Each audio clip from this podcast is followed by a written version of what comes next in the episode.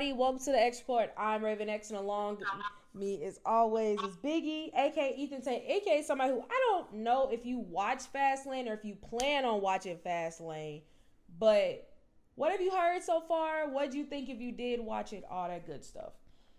I didn't watch it. I still plan on watching it. Uh, I heard the Seth and Shinsuke match was pretty good, which I wasn't surprised by. Um, I really hadn't heard much else. Yeah, it was. I won't spoil anything for you. Um, it was cool though. Like I told you, I went to it live, and it was probably one of the faster pay per views that they've had in a long time. Like I, I know it was less than three hours. It was a great time, but it was, it was, it was a pretty good card overall.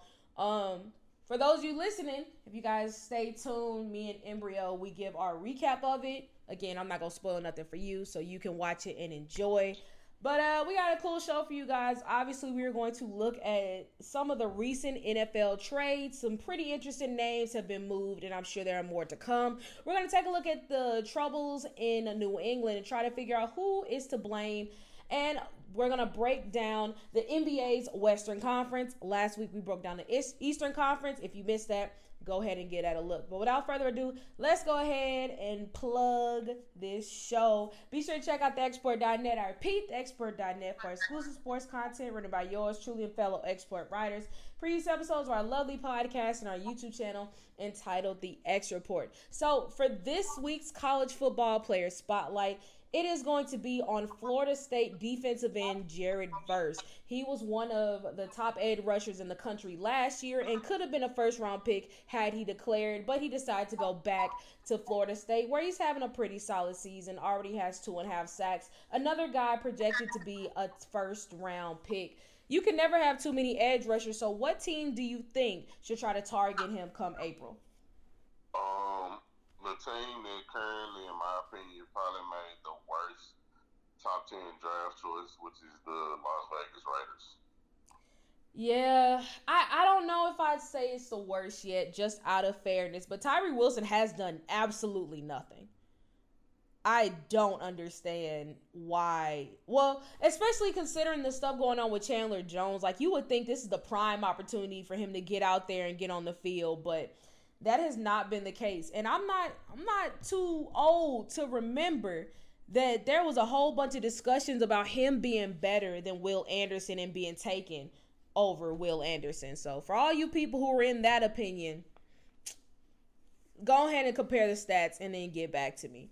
Uh, but yeah, Raiders will make sense. I'm gonna go to Baltimore Ravens. I don't know if well, I'm hoping they're not gonna be picking early enough to take him, but just looking at the recent years of edge rushers or at least draft picks, it has not exactly worked out. Odafe Oweh showed flashes as a rookie, but health has kept him off the field. Same for with David Ojabo. And I think it's about time this could kind of start fresh, especially since a job. I mean, Oweh is going to be a, free agent in a couple of years. Oweh, um, I can't even talk. Ojabo we don't really know what he is yet. I think getting a guy like Jared Verse who does have that production, which neither of those guys had consistently coming out, I think that that could be a big help. But all right, let's go ahead and take a look back at week five around the NFL. Starting with Thursday Night Football, Chicago Bears get their first win of the season in convincing fashion, beating the Commanders 40 to 20. The Pittsburgh Steelers take advantage of some terrible offensive play by the Baltimore Ravens, beating them 17 to 10. Lions uh, blow out the Panthers 42 to 24. Um, Denver Broncos lose the Nathaniel Hackett Bowl. Jets come out on top 31-21. Jags beat Bills in London 25 to 20. Uh, Miami Dolphins get back on track with the 31-16 win over the Dolphins. I mean the Giants. Uh, New Orleans Saints blow out the New, or- New England Patriots 34 to 0. Falcons edge out the Texans 21 to 19. Colts get their third win of the season, beating the Titans 23 to 16. Bengals get back on track supposedly with the big win over the Pan- the Cardinals 34 to 20. Uh Philadelphia Eagles beat the Rams 23-14. Chiefs win a close one against the Minnesota Vikings 27 20 and 49ers embarrassed the Cowboys Sunday night football 42 10. And then Raiders won a very tight game against the Packers Monday night football 17 to 13.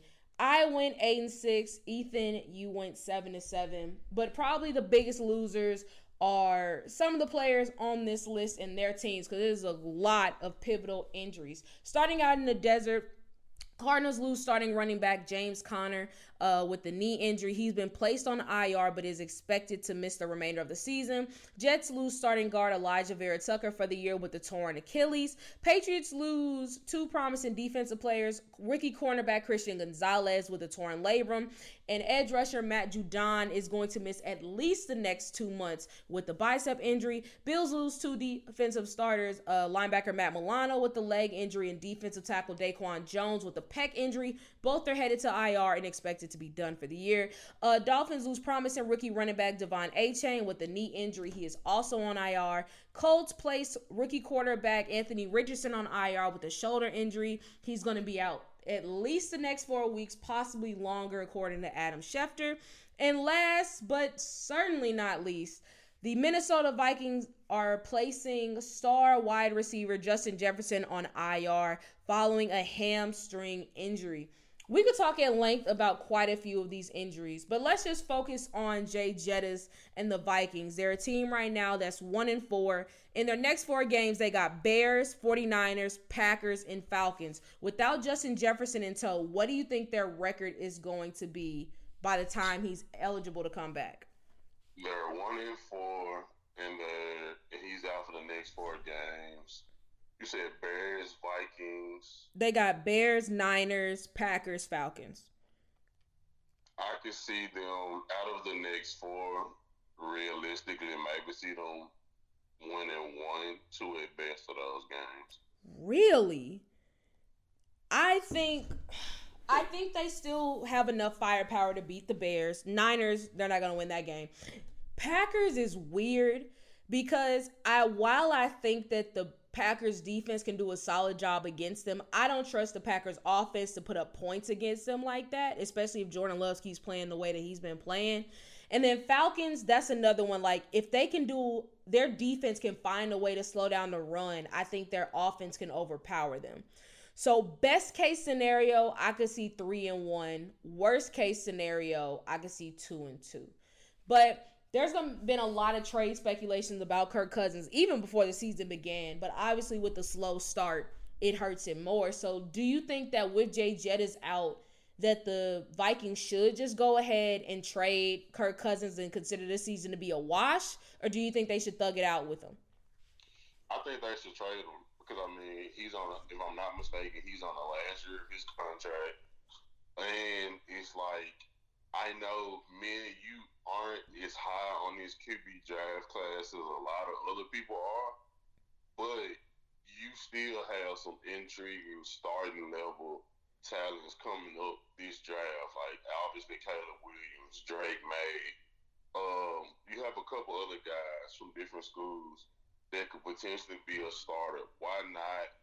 And then when you think about it from the context of JJettas, like JJettas young, so who's to say you look up you tank this season for one season. You look up and say you get a guy like Caleb Williams or Drake Maye, and they actually turn out to be a good starting quarterback. You have your your quarterback wide receiver combo for the foreseeable future, and you could potentially get some decent draft capital for Kirk Cousins, especially if you're sending him to a team like there's there's quarterback needy in the sense of like they could potentially be at least a playoff contender. They just need a good, a decent level quarterback like the Jets. You might be able to get some some decent draft capital back. So I would do it. It's tough because, like y'all know, I picked the Vikings to win the season. I mean, win the a- NFC North, and I think that this these next four games, I think that they can turn it around and at least be above um what's it called? Above 500 but i think that if they're unable to because the trade deadline is in what three weeks? I'll say this if they have not won at least two games three weeks from now i think you should pull the trigger and do it. Um like you said there's teams that feel like they are a quarterback away and kirk cousins if you look at his numbers he has not been bad. He's not necessarily the issue in minnesota. And so you either run the risk of keeping him all year and then losing him for nothing.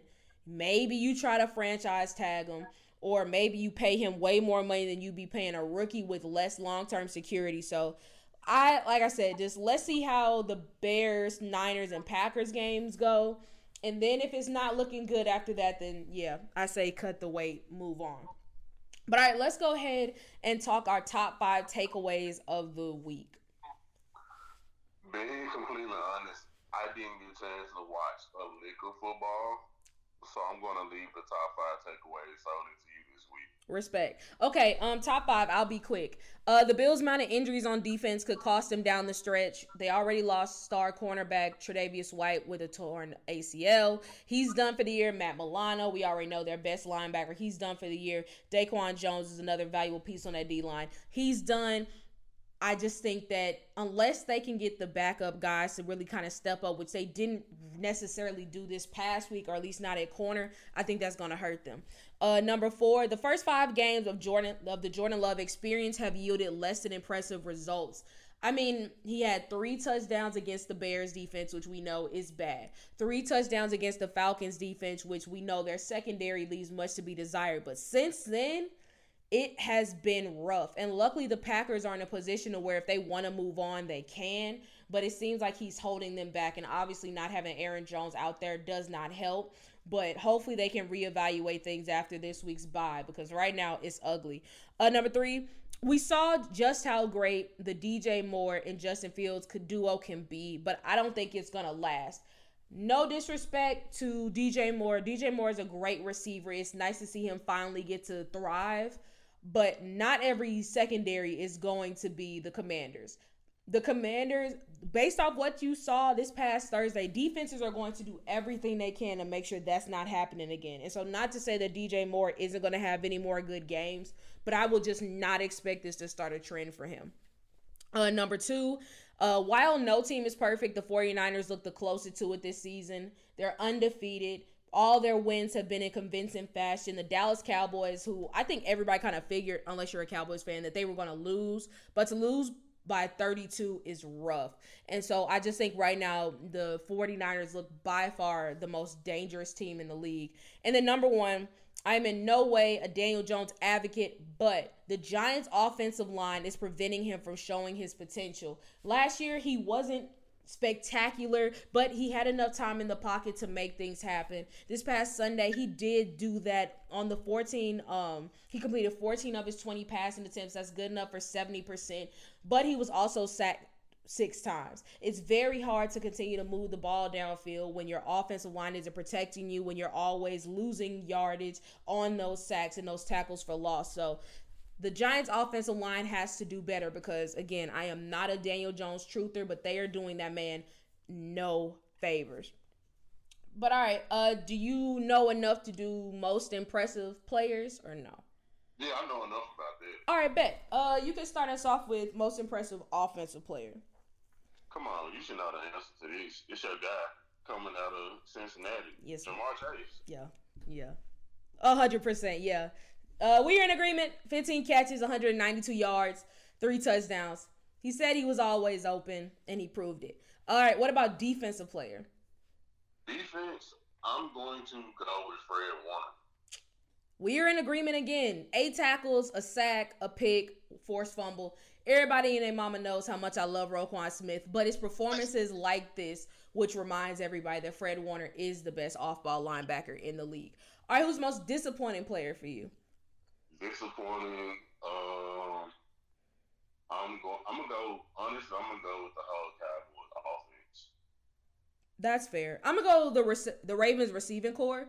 They had eight drops on Sunday, including three that would have been touchdowns. Had we scored a second touchdown, that game would have been over because the defense did everything right. I don't even necessarily fault them for the touchdown, the George Pickens touchdown in the last like minute or so of the game because they had done everything right up to that point. So ball, all those drops were infuriating. So by far the most disappointing group of players for me.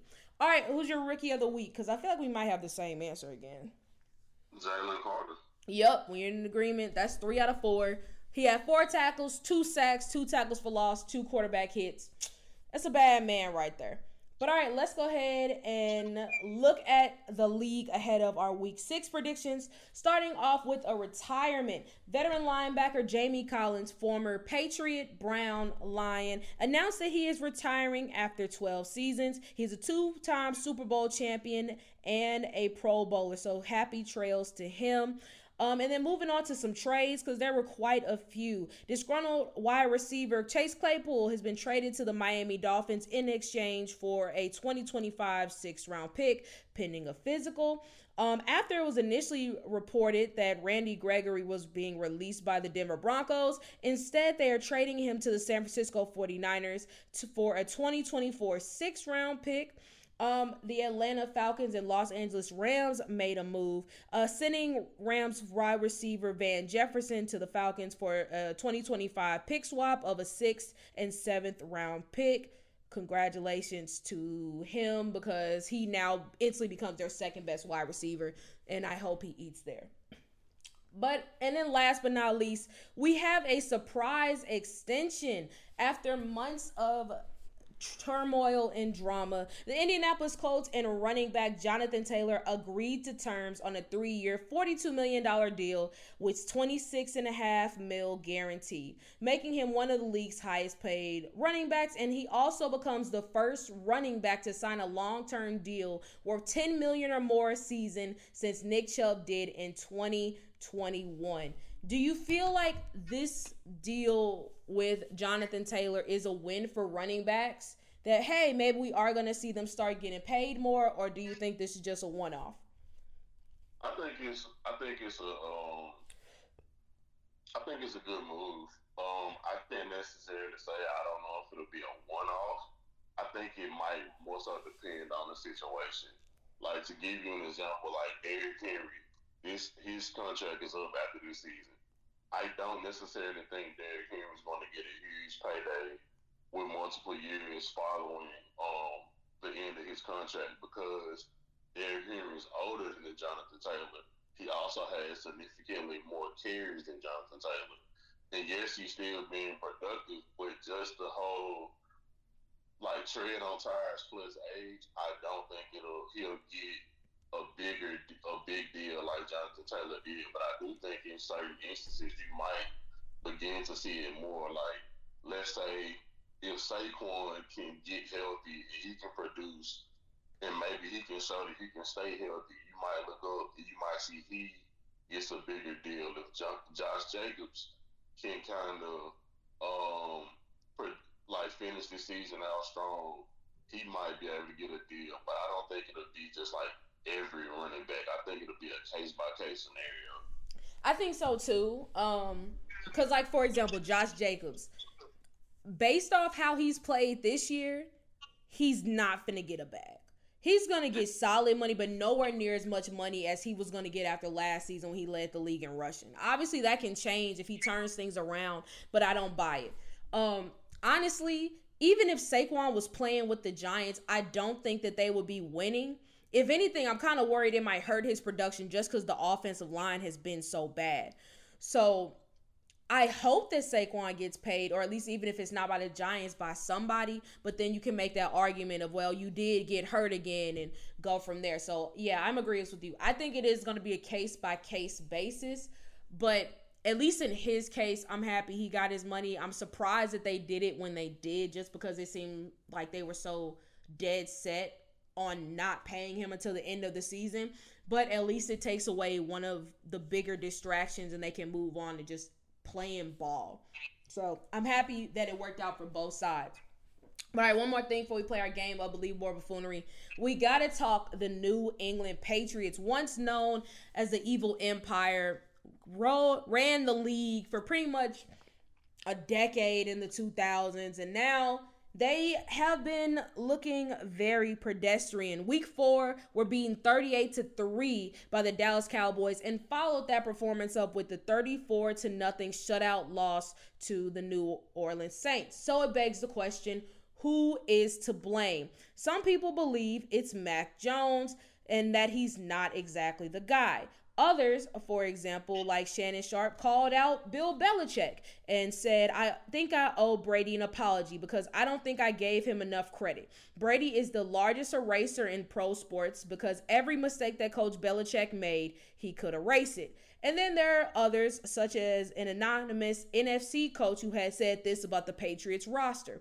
They look extremely low on talent, to be honest. They have a pretty vanilla plan, from what I can tell. An average at best quarterback only exasperates those issues. So, Ethan, in your opinion, obviously it's never just one thing that goes wrong. But if you had to pick of these three options, which one do you think is the most to bl- blame for the state of the Patriots? Mac Jones, Bill Belichick, or the front office?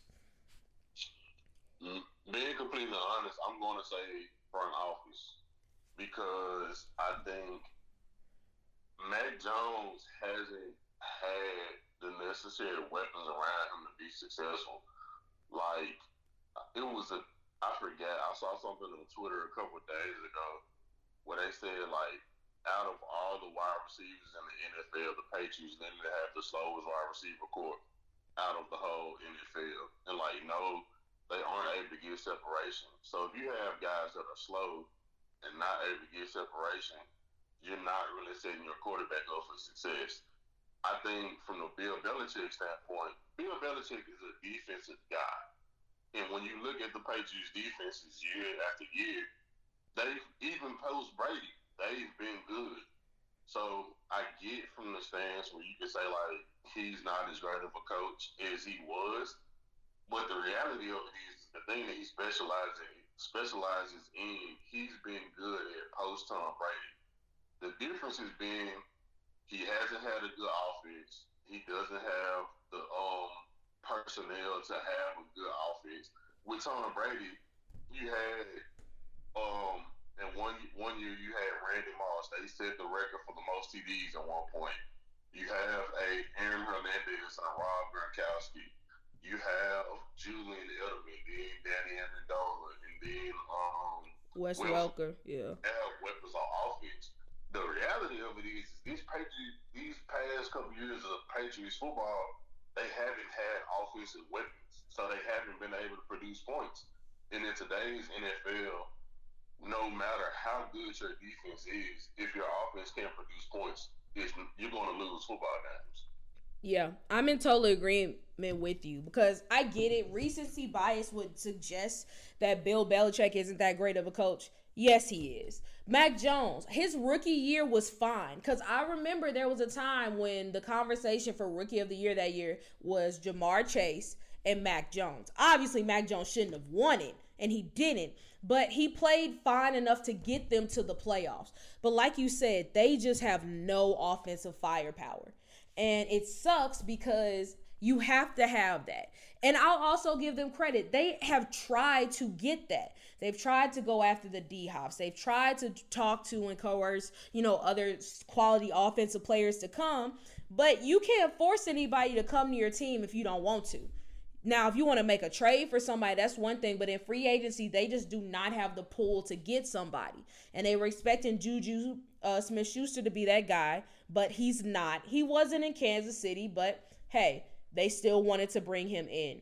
And so I, I would agree with you. I think it is more so on the front office because, like you said, if you can't put up points, you can't beat anybody, especially in the division that they're in, especially with how loaded the AFC is with offensive weapons and great quarterbacks Nah, you are playing a losing game if you are not at least trying to add to it. Because if your best additions are what? Ezekiel Elliott and um Juju Smith Schuster, that's not gonna fly. And we're seeing that now. So I agree. I think it is the front office. But all right, let's play our quick game of the believable or buffoonery before we make our picks for week six. And we're gonna start things off with the Atlanta Falcons. You and I have both expressed our feelings about Desmond Ridder. And there is one quarterback who Mike Greenberg thinks would be a much needed upgrade. He said, if Justin Fields was the quarterback of the Atlanta Falcons right this minute, they would be a thousand times better off. So, believable or buffoonery? If Desmond Ridder was replaced by Justin Fields in Atlanta, the Falcons would be a much better team. Uh, it depends on what you deem is much better. Do I think that they probably win maybe one or two more games? Yes.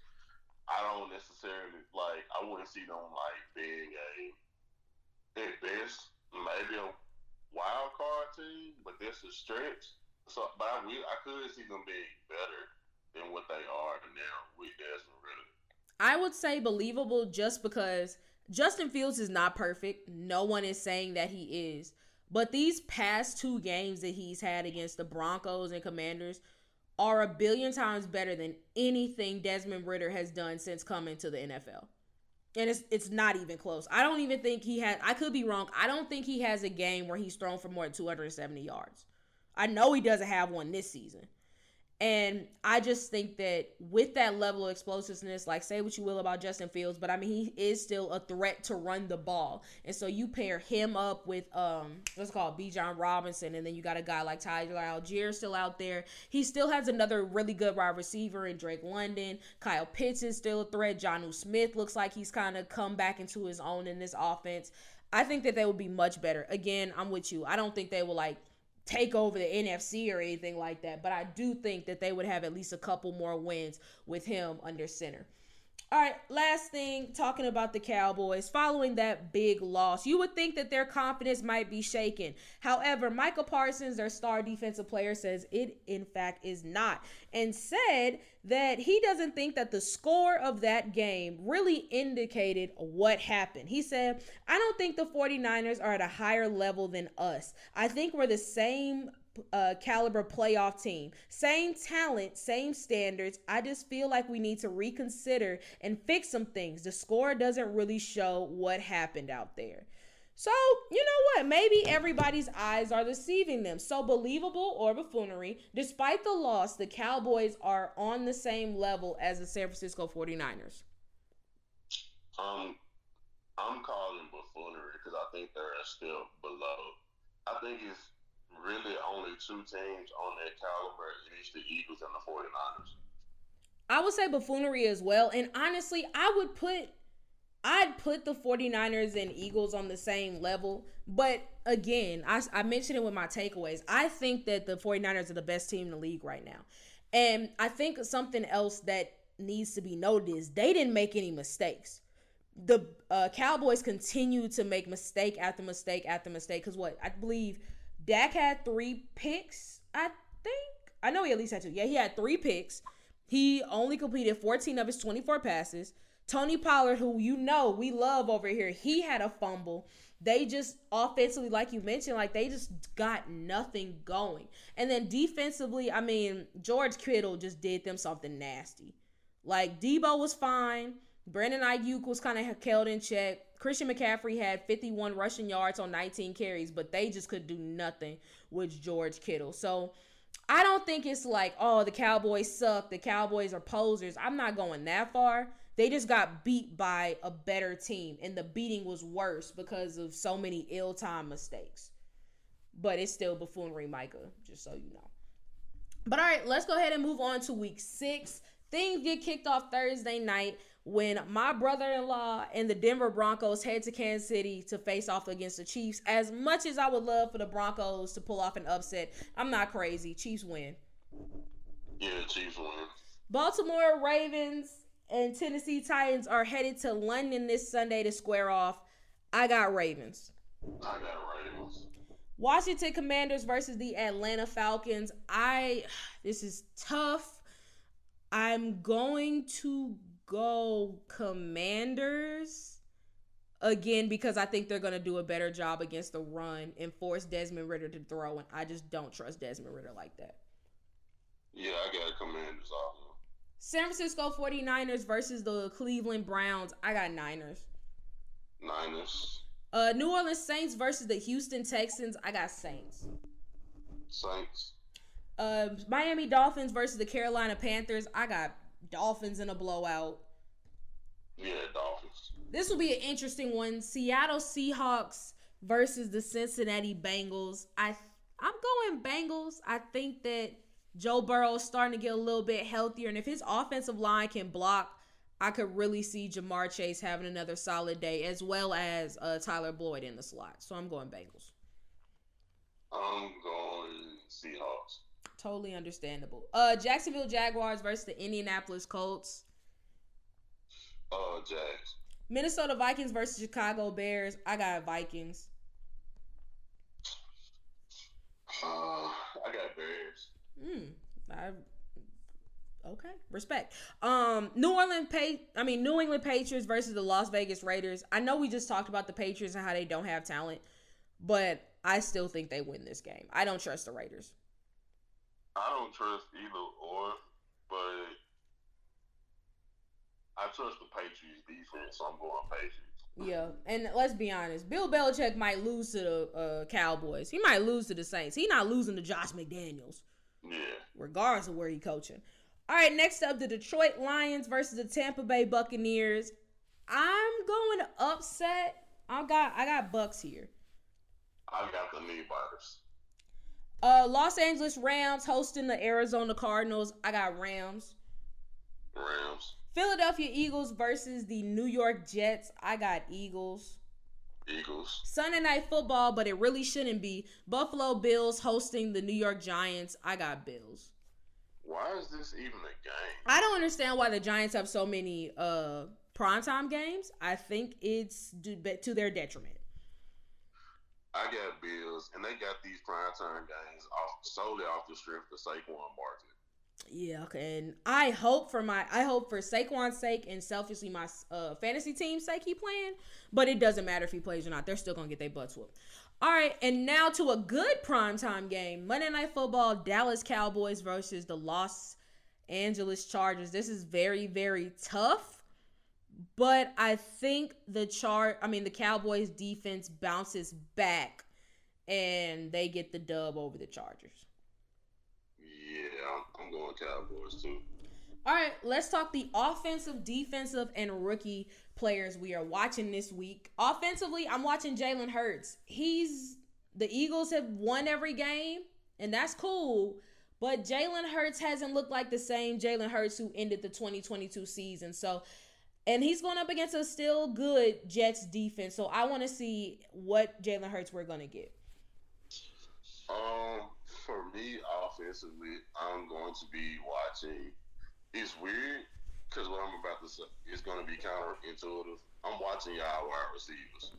Like, Same. obviously, as a Titans fan, I want the Ravens to be. I mean, I want the Titans to beat the Ravens, but I, I'm a Lamar guy, so I don't. I want these receivers to make plays for him.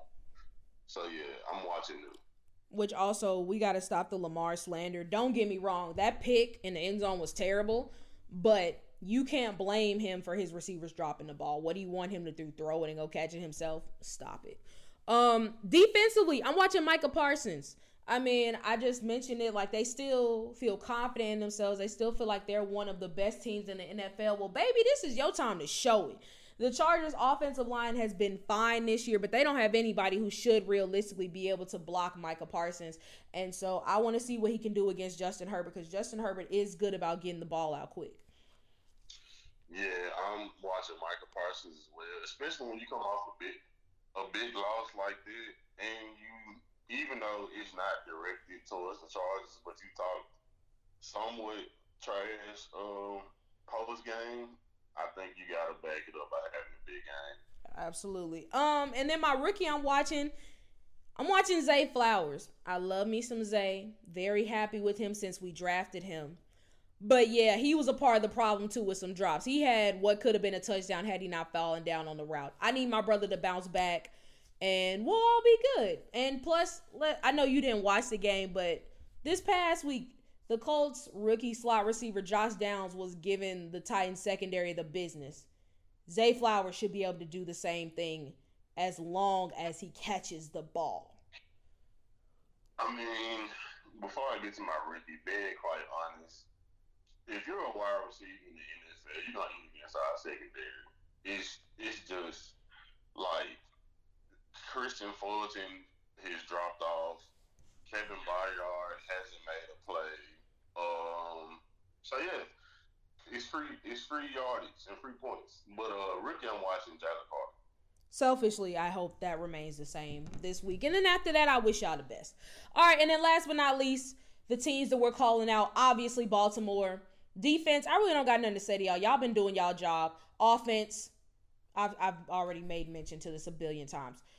Catch the ball, and for the love of everything that is good, stop freaking fumbling.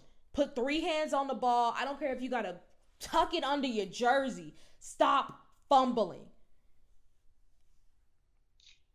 That's- yeah, team. I mean, obviously the Titans, but team I'm calling out. Uh, whoever. Um, I really don't have another team because I'm just pissed about the Titans. Understandable. But all right, let's go ahead and move on to the NBA. Starting off with some roster moves. Uh, veteran forward Reggie Bullock is signing with the Houston Rockets after he clears waivers, providing some solid three point shooting. So, nice move by them. And keeping things in Texas, the San Antonio Spurs signed guard Devin Vassell to a big contract extension, agreeing to a five year, $146 million deal. Uh, he lands the rookie scale extension as part of the 2020 draft class and helps consider um, solidify himself as one of the Spurs cornerstones. Props to that brother, cause man, in the NBA, anybody can make some money. Um, and then last but not least, the WNBA announced that it is it has approved that the Golden State for the Golden State Warriors to bring in an expansion franchise to the Bay Area starting in 2025. And so it got me to thinking. We always talk so much about NBA possible expansion teams and where they should be located. Well, how about the WNBA? So Ethan, if you had your pick, what is a city around the states or abroad that you think should have a WNBA team? Um, I mean, obviously Memphis. It's a lot of uh, it's a lot of like women's basketball fans in Memphis because uh, like the South overall is a football like region, but Memphis is primarily, I think, a basketball city. Um, I would say it would have to be in tandem, but I would also say Seattle. Seattle already got a team, the Seattle Storm. Ah, that's right. Uh, shoot let me think. Cities in that deserve. It's hard because I mean I know OKC. Uh, for me, I would say St. Louis. A lot of the cities that have WNBA teams are usually either in the West Coast, the East Coast, or in the South. There's only three teams uh, well, actually, technically, two teams situated in the Midwest, being the Chicago Sky and the Indiana Fever. Which, by the way, I caught a game. Saw Leah Boston play live. She bad. Um, not better than Nneka Ogwumike And uh, I think that, uh, like you said about Memphis, St. Louis is a basketball city. Like, and especially now, the only two professional teams in town are the what uh St. Louis Cardinals and the St. Louis Blues that's cool and all, but like I said, basketball is a uh, St. Louis is a basketball city, and I think they would appreciate having a, a, basketball team to root for and not have to having to drive a few hours away to catch a game. Because I mean, that's pretty much the case if you want to go to an NBA game. So putting an NBA team, WNBA team right there, I think makes a lot of sense. But all right, let's go ahead and move on. No injuries to talk about, so that's a blessing. So let's go ahead and break down the Western Conference, starting off with the team that we think is the most underrated. Team that is the most underrated. Um, I'm going to say the Oklahoma City Thunder it's funny you say that they're underrated because I, I think they're kind of overrated. Like, not, not that I think like people are crowning them to be champions or anything, and props to them, but I think we're banking, just people in general are banking a lot on Chet Holmgren being the guy. And we don't know what Chet is going to be. It's hard to really base anything off of the preseason. But last year, while they did end up making a spot in the play in, and realistically could possibly make it in as a lower seed, I just, I don't know. I think we're, it's asking a lot for this young team to replicate that same success and make those steps forward. I think Shai can do it. Shai is amazing. But I I don't think I'm totally sold on the rest of the roster kind of raising their level of play enough to think that they could make the playoffs outright and maybe go on a run. Be in a play in conversation, absolutely. But as of right now, that's as far as I think they'd go. But honestly, I think the most underrated team is the Grizzlies. I know that everybody is talking about Ja. Totally understandable. What he did was stupid. But I think people continue to forget how good of a team they are collectively, how well coached they are under Taylor Jenkins, and how I hate to pull the injury card, but before they started going through those injuries to Steven Adams and then um oh my gosh, Brandon Clarke got hurt, they looked like one of the top three teams in the Western Conference. And obviously, it's going to be a bit of an adjustment period without Ja and working in Marcus Smart and D Rose. But I think that the Grizzlies are being severely underrated. But but what team do you think is overrated? Because I already gave mine. Team that I think is overrated. I mean, it has to be the Lakers. Like, I do like the moves that they've made. I do think that they building they built upon the success that they had post trade deadline. But to be honest, if you like, if you really expect them to like make this run to like people are make, expecting them to make a run to like Western Conference Finals, I just it's delusional. It. It's okay. You can say it. Yeah, I just don't see it. Like they're a good team. Like don't get me wrong, like I definitely see them being in the playoffs. I just don't see them being like this super big like power.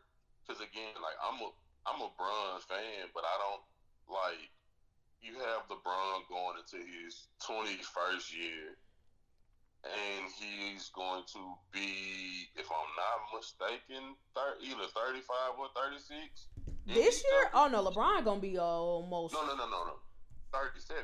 Nah, LeBron gonna be. Is he gonna be forty this year? Yeah, he gonna be thirty nine this year. So yeah, I'm sorry. That, that makes my case even more valid. Yeah, he. Yeah, if you're expecting a 39 year old man to like, again, I know Bron's a freaking nature, but if you're expecting a 39 year old man to be the focal point of a championship contending team, I just don't. It ain't happening. And that and no matter LeBron is amazing, but it can't just keep being LeBron, which we'll obviously get to later. Um, all right, let's get on to the positive note. Our top three favorite players in the Western Conference. Uh, number three for me, Kyrie Irving. I know that's a controversial opinion, but I love watching him play basketball, and I he's one of those people, or at least athletes, who you can tell actually cares about other people, whether it be through philanthropic work, donations to different communities and different people in need. Like I like Kyrie a lot. Again, I know it's controversial, but that he's he's one of my guys. So um, number three for me is Nikola Jokic. Yeah, big man. Uh, number two, Bradley Beal. I talked about it with the Eastern Conference. I was so used to mentioning his name over there, but now he's with the Suns. Love me some Bradley Beal, and I'm excited to see what he does this year. Number two for me is hard because I actually have a one A one B, but my number two I'm going ah Anthony Edwards.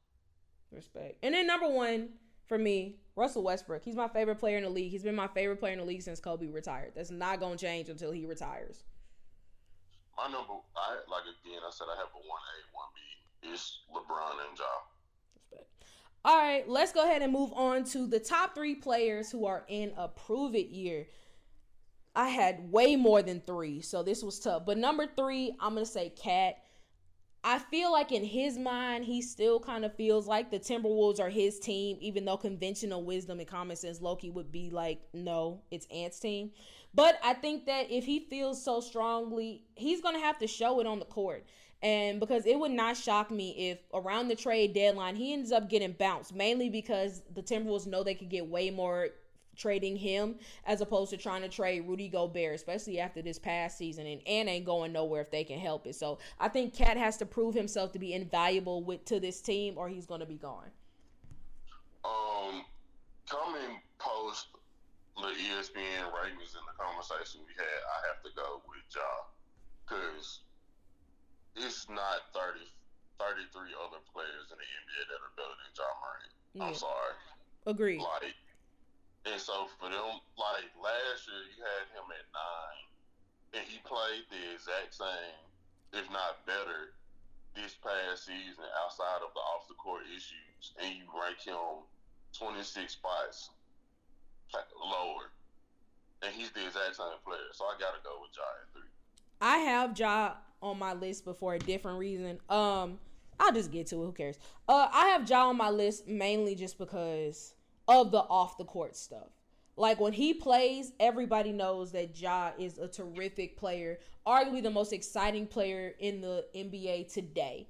But it's just the stupid stuff off the court that makes it hard not only for some people to root for him, but like you said, for him to get the respect that he deserves as an athlete. And so this year, he's got to prove that he has his head on straight. Like, not even just talking about basketball no more. Who cares about that in this moment? Like, just prove that he's gotten better and that he's gotten his priorities in order. Because long as he does that and he can play the game that he loves and does it better than definitely 33 people ahead of him, that's going to be great. But again, he just has to have his head on straight. And I think he has to prove that he does before he's going to get that respect that he's earned. Um, for me at number two, I got Zion. Um, solely because it's it's time to like prove that you can stay healthy. Because again, like people, are, like this whole offseason, people are willing to put you in trade talks for Scoot Henderson. Um, and it's not like Zion when Zion's fully healthy. Like Zion is one of the best players in the NBA without a doubt, and one of the most impactful players in the NBA. But you have to prove that you can stay healthy, and I think like you know everyone keeps even with some of his off the court stuff like that too. But it's like everyone was was willing to build Zion as the next big thing, and when he plays, he shows the flashes. He just has to be consistent. Yeah, I'm also going Zion for all the same reasons. He was my number one. Uh, my number one is a man that we've also talked about today. It's Anthony Davis. Yeah. Like, you, you again, health, but also like it was a stretch this past season when before Anthony Davis got hurt, where you looked up and it's like, oh, this is a different dude like he's doing things that I haven't seen other basketball players in recent history. Like he was dominating, and when that was going on, the Lakers were winning games. And it, with this current iteration of the Lakers, in order for them to reach the lofty expectations that a lot of people have, Anthony Davis is going to have to be the focal point. He's going to have to be the dominating guy that he's been that he was doing that stretch for them to win games. Yeah, totally agree. Believe me, he was a very hard person not to mention. Um, all right, let's go ahead and move on to the top three players we are expecting to break out um, starting off for me, I got Jabari Smith, second year forward for the Houston Rockets. He showed some flash flashes as the year went on after kind of a slow start. And I think that now with Ime Udoka coming in, I think that he's going to really help coach him up to be better on both the offensive and defensive side of the ball. They got some valuable veterans there. Say what you will about Dillon Brooks, but I think he's going to really help to kind of push this young man and be where he needs to be. Fred VanVleet there as well. So I think Jabari Smith's going to have a good year for me, it's I have two guys that are on the same team, and you, it's funny because you kind of threw a shot at one of them. I have Keldon Johnson and Devin Vassell. Um, you, you, if you look at these past couple of seasons of San Antonio Spurs basketball, it's like, oh, they're afterthought. They don't have any good players. But then you look up, Devin Vassell past season averaged 18.5, and Keldon Johnson averaged 20 and I think it's going to be more of a breakout in the sense of like, since they have Wembanyama on their team, they're going to get more eyes to see them. Do I think that they're going to necessarily have huge jumps in production? Maybe not. Do I think that they might get some more recognition because it's going to be guys that like see them and it's like, oh, everybody in San Antonio isn't just trash. That's why I think that's how I think they might have a, bit, a somewhat of a breakout, just from like a little bit more of a recognition standpoint. It's funny because I definitely have Devin Vassell as like my second breakout candidate. It wasn't. By the way, what I said earlier literally was not meant to be a shot. It's just. Oh yeah, I know. Yeah, everybody in the NBA get paid like crazy money, and God bless them for it. But you know, I think for the exact same reason with Wembanyama there, that's going to take up a lot of def- defense's attention, which is going to open things up for that backcourt, including Devin Vassell and you know, I mean, 18 and a half points, like, that's nothing to sneeze at. That's more than either most people are averaging in the NBA. But I think that, like you say, he could boost those numbers up because, again, he's going to have more open opportunities. Um, And then uh number one for me is DeAndre Ayton. You're in Phoenix, but you're never really the guy. Devin Booker's there, and then CP3 is there, and then KD's there. You're never going to be the first option. Nobody's really looking at you to be productive. All you got to do is stand in the post, play some defense, and make your layups and dunks when we pass it to you.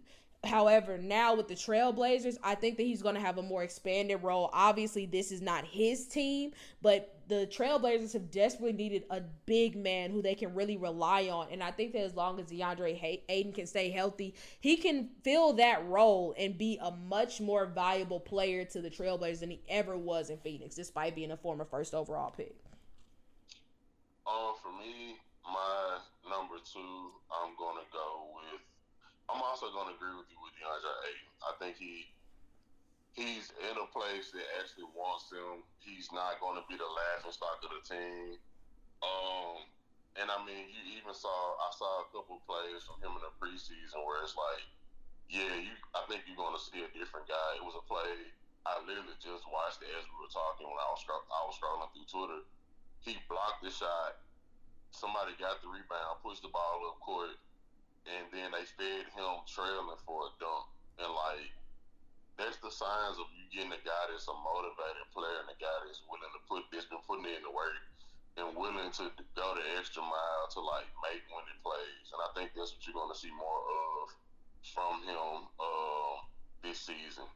Agree. And that was your number one? No, my number one is Jamal Murray. Oh. Um, I think like last season, yes, he was a huge focal point of the Nuggets winning the championship.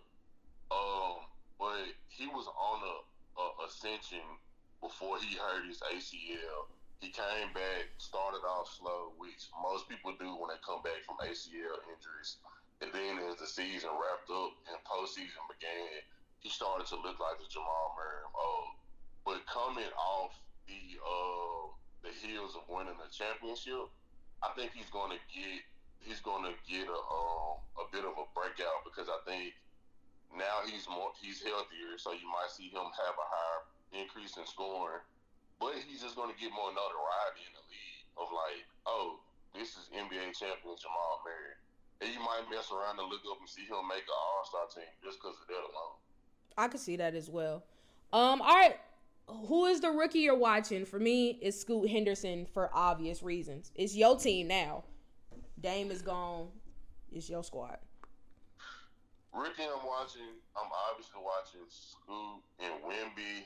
Um, if I'm going to go off of a a a beat a like alternative path, um, I'm going to be watching.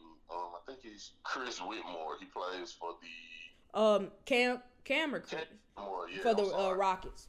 For the Rockets, like I, it's weird because the Rockets they stockpiled a bunch of wings and like small ball fours, and he's one of them. But like, I watched him in summer league. He was looking good. Then I watched him in his first preseason game last night. He looked good. So he's just somebody I'm gonna keep my eye on. Cause I want to say he won summer league MVP, right?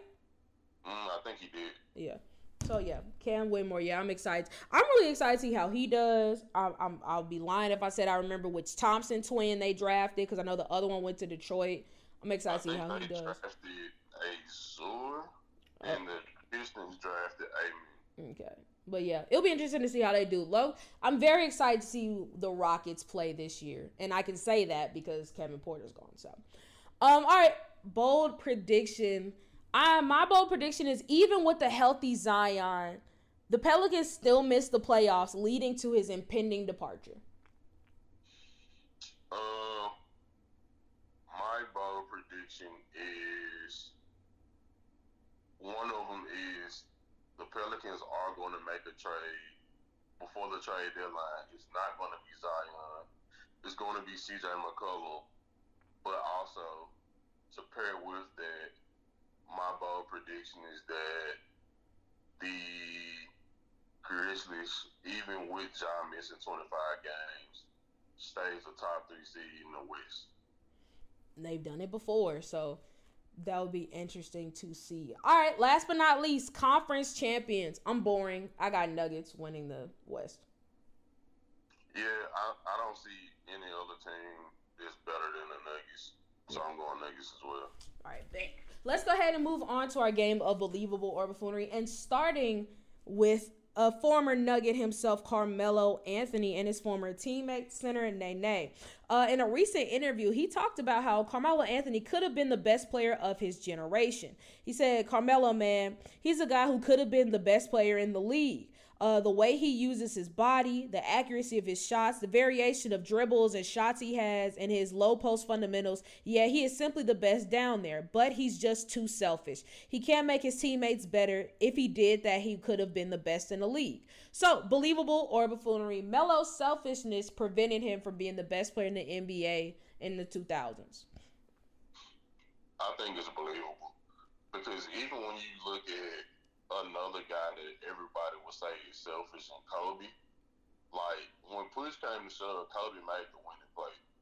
Like if he had to, if the winning play was to pass the ball to Shaq for an alley oop against Portland, he passed the ball to Shaq. If yeah. the winning play, hey, let me get this ball to Pau Gasol.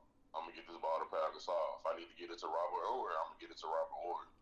That, like those were the things that like those are the plays that you make that aren't that aren't selfish that win you games. And a lot of times Melo, from what I remember, Melo didn't make those plays.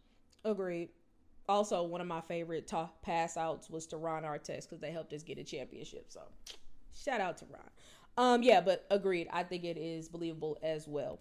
All right, moving on to a current NBA star, Kevin Durant, who got pretty candid about the expectations surrounding the Suns this year in an interview with SiriusXM NBA Radio, to which he said, obviously, if we don't win the title, we'll get pounced on. Speaking of the expectations for the Phoenix Suns. So, believable or buffoonery, the Phoenix Suns are under the most pressure to win a ring this season.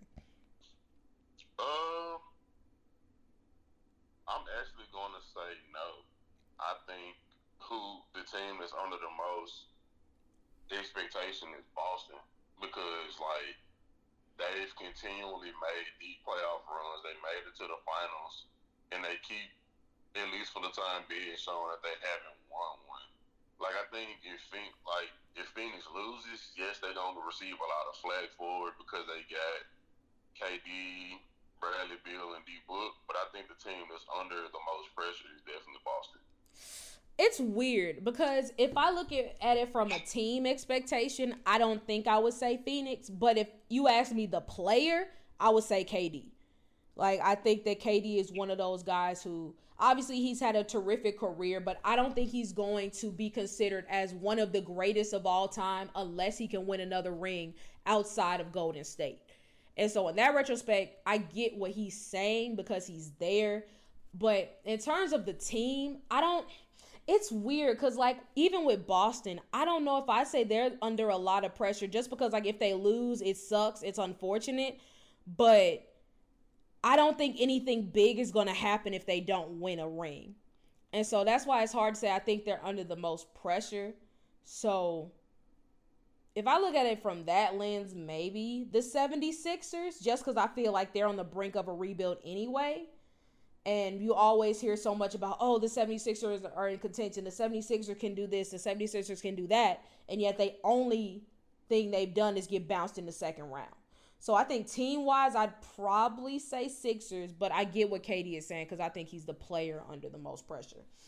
But all right, speaking of a team that has won a ring, the Milwaukee Bucks, and they have hopes of winning another one following the addition of multi time All Star point guard Damian Lillard. However, former uh, NBA head coach George Karl said he thinks that they are missing a key piece in order to get that done. Um, and speaking of the acquisition of Lillard, Karl said this I think Lillard probably makes them more exciting, more explosive. I think he'll go in there with some excitement being on a team that can win the championship. But to be honest with you, in the playoffs, Holiday might be better than Lillard. I know statistically that won't prove out, but the intangibles that Holiday brings to the game, that's what wins playoff games. The little things, the defensive ability to move around and cover different players. And I think you can give Holiday some credit. He became a pretty good offensive player last season. So, believable or buffoonery, the Bucks will miss Jrue Holiday's impact in the playoffs. I'm going to say yes and no. I do think that they're going to miss him being the versatile defender that he is. But it's also when you look at his last playoff run against the with the Bucks, he got cooked by Jimmy Butler. Let's just be honest. Yeah. Like like Jimmy was giving him the business. So the whole impact of him as a defender, it could be very. Uh, and I also think, like I said before, like they have, he's not. Um, he doesn't have the reputation of a Jrue Holiday as a defender, but Khris Middleton is a solid defender as well. I think, and so in that retrospect, I'll say yes. The reason I say no is at the end of the day, when you have a tight knit, close playoff game, I would rather have Damian Lillard on my team than Jrue Holiday. Yeah, I think it's, I think it's believable in buffoonery for pretty much the same reasons. It's just but then on the other side of the coin, like if it's a close game, you could say that about Dame because he can make that shot. But if somebody pulls up, like Jimmy Butler pulls up in front of Dame for a shot, Dame ain't stopping it. And I know that Jrue got cooked by Jimmy Butler, and I mean it is Jimmy Butler, but I would trust him more defensively than I would Dame. So like it's pros and cons to both so I'm I'm kind of I'm like you. I'm in the middle, but I I do understand the argument for Jrue Holiday having a bigger impact. All right, couple more things before we get up out of here. Um, Stephen A. Smith and his quote unquote reliable sources sometimes they don't really sound that reliable, but this is something that I think I could buy. So there had been a lot of speculation early on in free agency that James Harden wanted to make a return to Houston. And reportedly, he did almost do that, but he ruined it by opening his mouth. I say that because uh, Stephen A. Smith reported that he actually talked himself out of a max deal because he went in there talking about how he wanted to return to being that scoring champion. And Ime Udoka and them were like, nah, we ain't trying to have that here. Again, no real guarantee about this whether this being true or not, but let's say that it is believable or buffoonery. The Rockets made a mistake not bringing in James Harden. No, they they made the right decision. Like, for a multitude of reasons. For one, when you have a young team like the Rockets have, you want to bring in guys that can set the culture. the way that James Harden operates isn't the guy that you want around a Jalen Green or Jabari Smith. Or I was wrong earlier. The Rockets drafted Amen Thompson, not okay. Ausar Thompson. Okay. But you don't want James Harden around a guy like Amen Thompson you don't want James Harden around a guy like Sengun because it's like he. You know, I was watching the video. I watched the video earlier today. I think it's a couple days old, where it was KG, Matt Barnes, Stephen Jackson, like uh, like the OGs that kind of do most of the talking for NBA, like the NBA stuff. Mm-hmm. KG brought up a big, no, as a matter of fact, it was Paul Pierce. Ew. That brought up a big point and a good point, which is weird because he never has good points. But he said when you're a, when you're a young when you're a young gun and you got everything going for you, you're allowed to have one to two wiggles where you can get out of a team in a situation. James Harden, he's he's actually used up all his wiggles and he's still trying to wiggle his way out of Philly. So I yeah, they made the right decision because if he just doesn't go, like say he went to Philly, I mean Houston, and he tried to be the scoring champion, and because he's not that caliber of player, because he's older, what he gonna do? He gonna want then you want to say like, oh, I want out. So they made the right decision.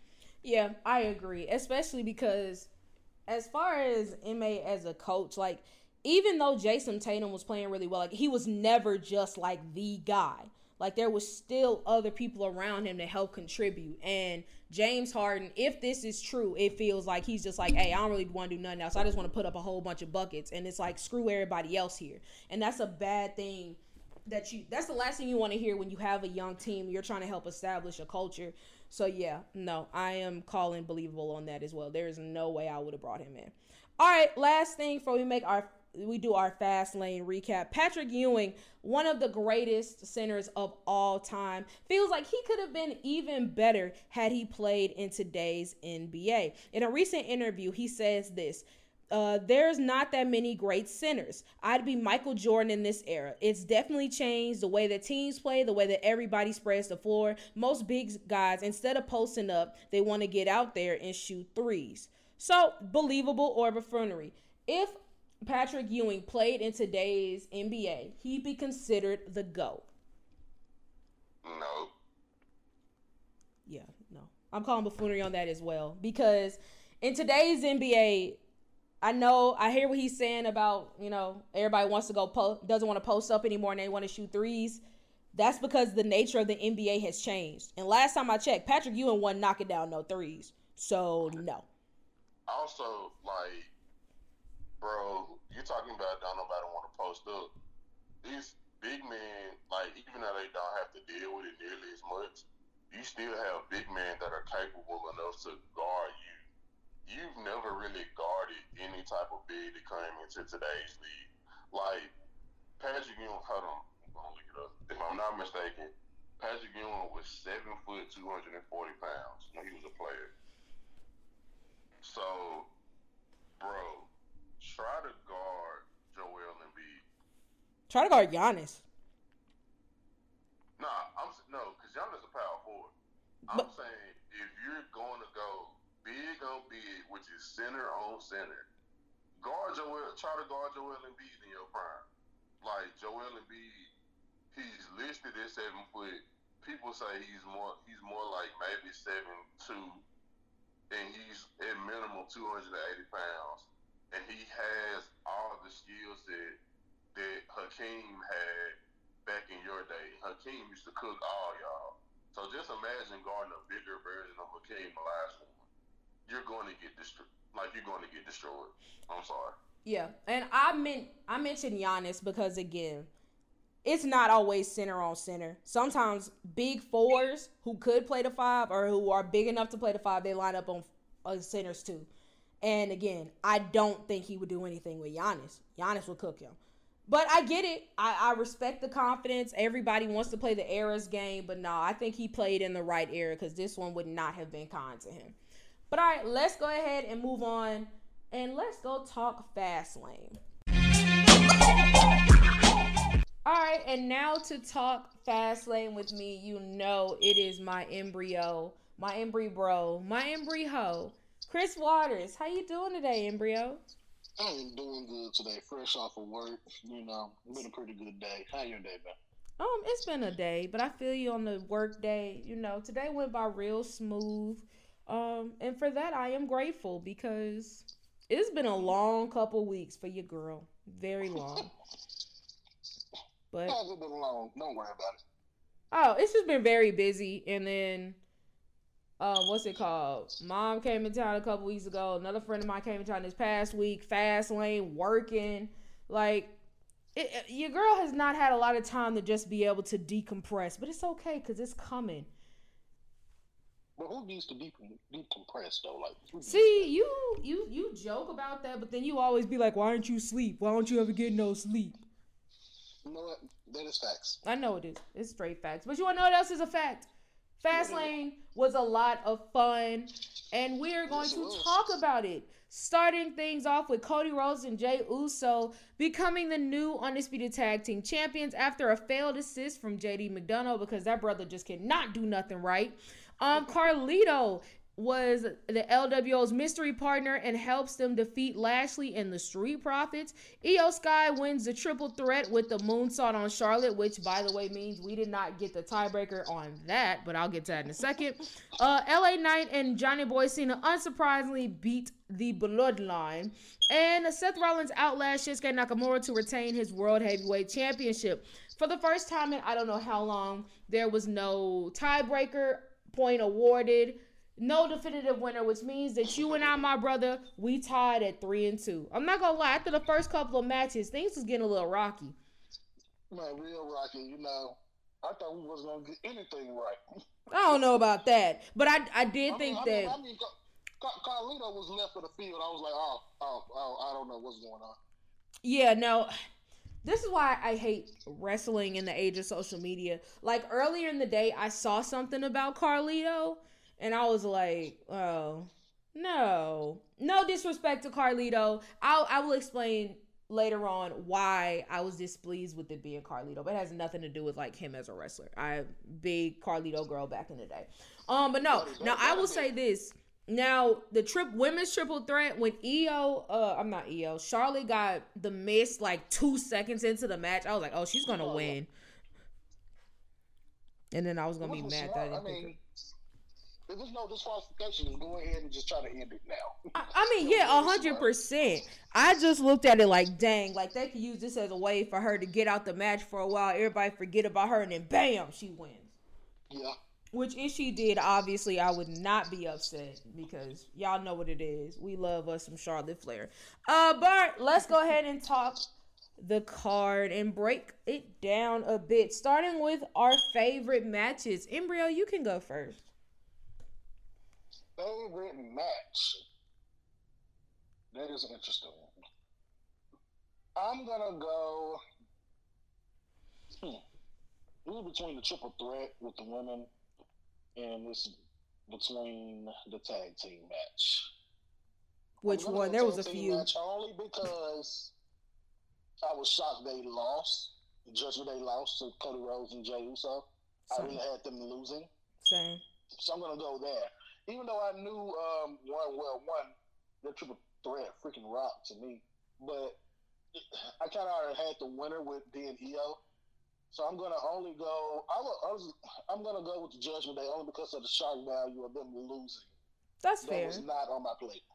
That's fair. Um, yeah, I would say the women's triple threat match. I thought it was mm-hmm. a very fun match with a lot of like near falls. I think at at least a couple times in the match, like I thought there were points when Asuka was gonna do it. I thought there was points yeah. when Charlotte was gonna do it. Iyo would do it before she eventually did it. Like when Bayley came out, that was another time I was like, man, Bayley gonna mess up. Bayley gonna end up costing Iyo. Obviously that didn't happen, but I thought it was a really, really good time. And so now to play devil's advocate, which triple threat did you enjoy more? The one from Fastlane with Iyo, Charlotte, and Asuka. or the one from SummerSlam with Bianca, Charlotte, and uh, Asuka? Mm. I'm gonna go one with Bianca only because it was a shock. Well, both of them was great matches, but I'm gonna go Bianca because I was shocked that she won. Then Iyo cashed in, which started all this. So I'm gonna go with that one. I'm gonna go with that one too. Be- again, because I when she came off the turnbuckle and the way she screamed, I thought she you would have thought that woman died. I was like, no, not Bianca. Like I remember just like I, the emotional roller coaster of that entire match. Like we talked about it like while I was at work. Like I had to fight not screaming because I was still working. But yeah, I think I would go that one just because it was just such a roller coaster. But again, both were great matches, amazing matches. Shout out to the women, back to back banger, triple threats, and who, who knows, maybe Rhea will be competing in a multi woman match soon because Lord knows she needs to do something with that title besides just hold it. I mean, she destroys everybody. She bosses everybody around. She does need to defend, but like they working, they plenty work. So I'm excited about it. I'm still, I'm ready to see her versus Shayna. Sign me up. Me too, but they should have built Shayna up a little bit more. Eh, I don't I have. Gonna win, but as long as they give them time and it's a banger, I'm okay with it. I, I, I think we can make it work. I mean, they've given le- lesser people championship matches without much notice. You know, and besides, it's not a good thing, but it's not a good thing. That's something you need to work. I'm on. yeah, I'm not saying it's right, but like I'm okay with it because again, I watched that era of NXT when Shayna was dominant and her and Rhea will be going at it. And so I when it comes to Shayna, I try to cling to that version of her because the one since she's got called up has been a shell of her former self. Agreed. So I if if we can get like that, I'm not saying like she has to be like that level of domination in like on Raw, but if we could at least get her to be taken that seriously, I'm good. Um, all right, what was your favorite moment of the night? Hmm. Favorite moment. That's another good one. Favorite moments. This is lie, young. like, I don't think I have like a just a like just a definite like favorite moment. I would say the show overall, like it wasn't too long. To me, it's like the show was just right. I was entertained the whole night. Um, with every match, and it just went by fast. It was like three hours, and it, it didn't take too long at all. That's but, um, fair. Because sometimes WWE can go a long time, Yes, he can. and you know, I was sitting there watching it. I had a good time. Then next I knew, I was like, "Wait a minute, there's only one match left," and every match hit its spots. Um, I can't really think of one. Uh, I guess I would say surprise moment is uh, if I had to pick one, just you know, for this. Um, Hell himself won the last man standing match. It wasn't off of a pedigree. It wasn't off of a curb stomp. He did a Falcon Arrow through the table, which is a very difficult move to do. But I didn't think that would be the thing that would end Shinsuke. Matter of fact, did he even do a curb stomp that entire match? Um, he did. He did. Before he threw him through the table, he did. Okay, that tracks. Um, my favorite. I, I'm like you. I didn't have a moment that like just stuck out. It was just funny to me, like at the start of the tag match with the Bloodline and LA Knight and John Cena, when uh, what's it called? Jimmy wanted uh Solo to dap him up, and he just looked at him and got on the he got on the ropes. That was so funny to me because it's just like same. I lo- I love I wouldn't even show up to SmackDown, man. I wouldn't even show up. now I thought that Roman, I part of me Loki thought Roman was gonna pop up and like admonish him for losing, but a bigger part of me was like they're gonna lose and then Solo's finally gonna lose his mind and beat the crap out of Jimmy. That's really what I thought it was gonna be. But I will say this. Um, oh, go ahead. My bad. oh no, go ahead. The most surprising moment, and we talked about this, them stopping Damian from cashing in. Y'all jump people all the time. All the time. It's a last man standing match. Which if he and uh, I'm just asking you, I don't know what would happen. If he cashed in while the match was still going, would he have just there's no triple threat last man standing, but it would have turned into a triple threat. Yeah, triple threat yeah. rules, there's no disqualification. They could have just waited till like it was officially over and then he could have jumped Seth after that. Like then they waited on Monday night to do it when Seth is all slept up. You know he's he, he good. It's like guys, y'all jump people all the time. Just go out there and jump them after the match. He can easily become champion tonight.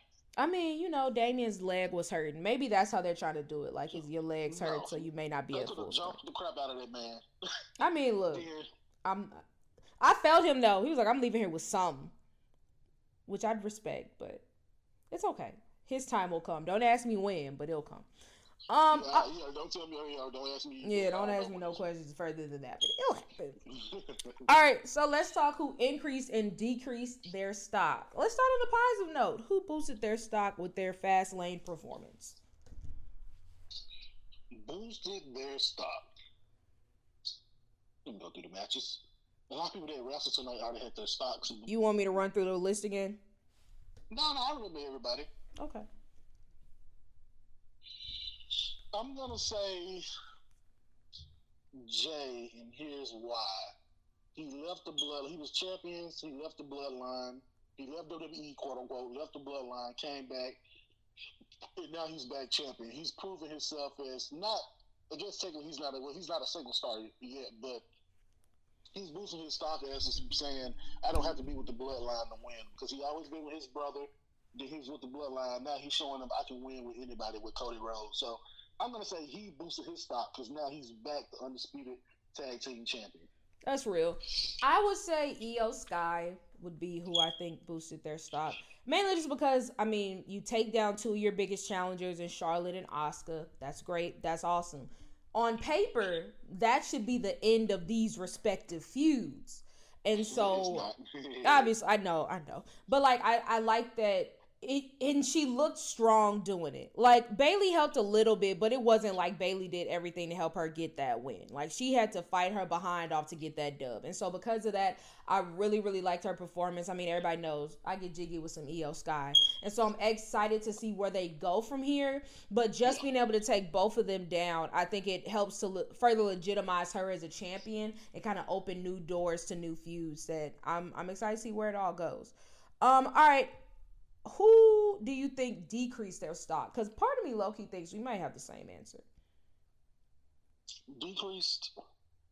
Um, I'm gonna say the Bobby Lashley group. Um, they barely fought together at all.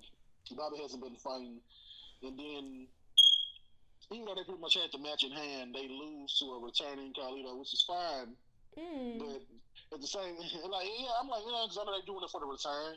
But I just feel like that group is trying to build to some, try to be something great, and they really don't need a loss right now. And now Yeah. it's like, what do you do? It's like you already hinted at Bobby for letting them go, saying they don't have the killer instinct. Then during the match, Montez was just, you know, joking around. Yeah, he was being goofy like usual. He was being goofy. But it's like, I thought y'all just changed this. But I'm interested to see what they do Friday, see what they say to fix it, because that group should not have been in that role. You could have easily put, I don't know, anybody in that role, I, I guess, but I feel like they definitely decreased their stock with their loss. I agree. And we'll get to my more of my thoughts on that. But yeah, for everything you mentioned, like just the way that you're kind of building them up and trying to make them seem like they're tough and they like they bout it. And then having them lose was pretty questionable to me.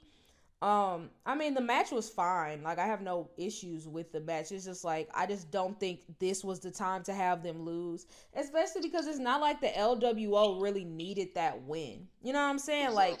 Rey Mysterio's Rey Mysterio. Santos is still Santos. Like I think they would have been fine. Again, like when you have a legend like Carlito return, it's like okay, this is it adds it makes more sense. But it's still like Carlito didn't have to take the pin, you know? I mean, I, I would have did it. If you really wanted to bring Carlito back, I would have put, um, oh, what's the guy? What's his name? Dragon Lee. hmm As a tag team partner.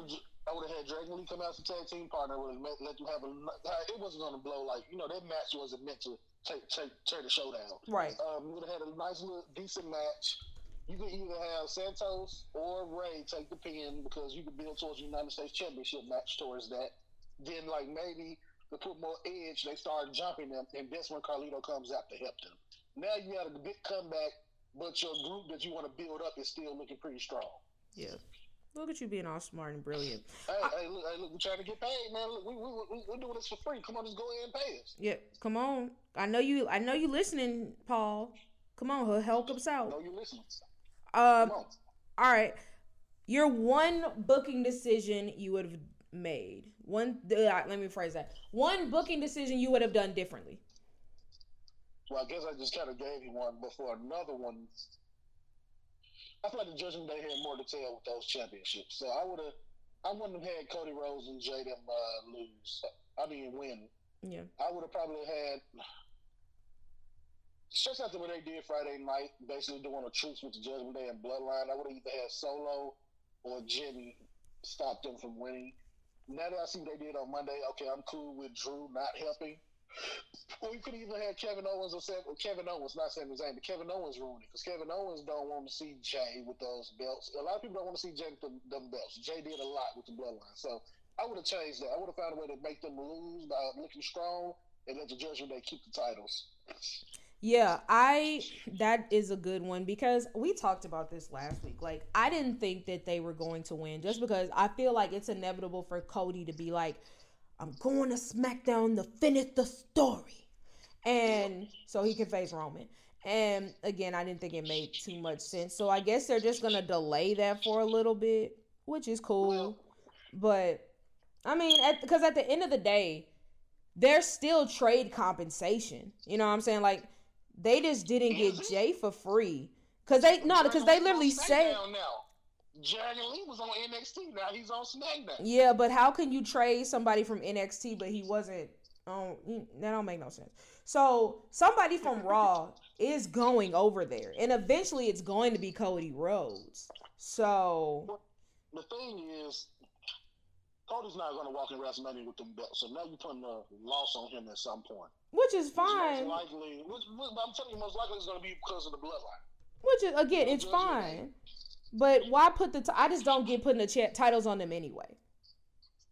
Yep, I don't really get it. Um, I'm not mad at it. Yeah, I just don't get it. I mean, 'cause I don't see, I don't even see them holding it long. Judgment Day is fighting them next week. I assume they beat Sami Zayn and Kevin Owens because my Wi-Fi gave up. Yeah, they won. Um, so did they win? Well, I'm pretty sure they won clean. Mhm. But it's like I don't see them holding it long. Yeah, Maybe they just did it for shock value. maybe. I mean, there was a, quite a few shock values out there, so you know. Because. I mean, Dom lost his belt then won it the very next week. Yes, with a lot of help. So who knows? Wrestling is interesting. Um, all right, let's oh, I lied. My one booking decision would have been having Bobby Lashley and the Street Profits win for For sure. everything I just said under decrease stock. All right, what was your biggest WTF moment of the night? Right. Was it was it even any WTF moments? I had one. You had what? One hundred percent. Um. You want me to go first? Yeah, because I thought I was about to take yours. Go ahead. Bet. I, I don't think you were. Not necessarily Carlito coming out. What the hell did he come out to? I don't want to see Carlito on my TV or in the case of Saturday in person if he is not coming out with the intro I spit in the face of people don't want to be cool. Carlito, Carlito, like if I, if I'm not getting that, I don't want it. If Carlito, if, if there's not even a chance of him chewing on an apple and spitting in somebody's face, I don't want to see Carlito, and I got none of it. Not none of it. Like that dead ass. That would have been the perfect time for him to do it. I would have been mad because it was the Street Profits, but it's still like, yo, you're fucking Carlito. This is what you do. Get the apple. And so yeah, for him not coming out to the song, I didn't see an apple. Like I was very disappointed. So that was my biggest WTF moment. I don't really have one. I, you know what? Only I say WTF for just for it because I really thought Seth was about to lose when Shinsuke. What did he do to him? I think he hit him in the back. Then he did his uh, what you how, what, what you call his finisher? His um Kinshasa. he can shot himself through the table.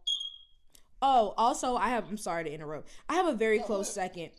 Where the hell did he get nunchucks from? You know what? You know what's funny? Um, I had to step away for a second to do something, but my TV was still on, and all I heard was nunchucks. So I didn't see that part. Yeah. But when I came back, the nunchucks were gone. I'm s- Well, they were there, and I remember questioning, "What is this? Why? Where did this come from?" Like, I know WWE likes to kind of, you know, I'm trying. I don't want to word this? Get real close to the line of culturally insensitive. But what the hell? it was funny. What if it was Shinsuke's idea? Then that's fine. But it was still like We would never know. y'all kind of you've been you've been real close this whole time when it come to Shinsuke and being a heel. And so that one just kind of felt. It was funny though, and it was just it, I just was not expecting nunchucks. I like to see your Shinsuke. Did you watch Raw last night? Yes, oh I love heel Shinsuke. Please oh, don't get it twisted. I find him very entertaining. But like that Did you like? The anime opening, and then also, most importantly, when he first turned heel on AJ Styles and Renee Young was trying to talk to him, and he was like, "Sorry, I know speak English." Like it's funny, but it's like It's real close. it's real close. hey, all I'm saying is nobody ever be worse than Vince back then. oh no, Vince was Vince was a just say that. menace. Vince was insane. Hey, Vince. What's up, G? Nah, Vince McMahon is on a whole nother level. of no, he's not even culturally insensitive. I just it, it, was just blatantly racist. It was insane. But then I mean, this is also the man who called out God and in his infamous words, "I beat God in a wrestling match." like Vince McMahon is wild, and you know I'm I'm never gonna be one to speculate on where we go once our time on this earth is over. But I don't know where he's gonna go. I'll just say it wouldn't shock me if he had a real warm seat. Because the Lord ain't forget that stuff. But it was for our entertainment, and I would be lying if I said I didn't get a kick out of a lot of the insane stuff like, Vince McMahon did. So, like I'm tell folks, I know a lot of folks don't like with uh, all the stuff he didn't done, which is right, you know. But a lot, a lot of his booking went down over the years. It was bad. But we, but I, I just say when folks try to forget all the good booking he did, like he he made wrestling what it is today. Now I'm not saying he should get away with all the stuff he did. That's not what I'm trying to say. I'm not saying that. But Vince, like I say, like people like us, you know, older people, like he was like our childhood. All them characters he made, uh, you know, so he his imagination, you know. Oh yeah, no, one hundred percent. But back to it, what was the question to begin with in the first place? Oh, the question was uh, biggest WTF moment. One more thing on Vince though. no, no, no, this isn't bad. No, no, no. I mean, low key, you could. I can't wait till they do like a real documentary on him. It's gonna be insane. Um, but no. You can't let it be WWE. WWE can't do it until after he die. Cause that's when people really gonna start talking. They ain't gonna say nothing while he alive. But okay, like on a on a real tip, take away anything personal with Vince McMahon purely from a wrestling mind, wrestling standpoint. Professional wrestling would not be where it is right now without Vince McMahon. Exactly. Not even close.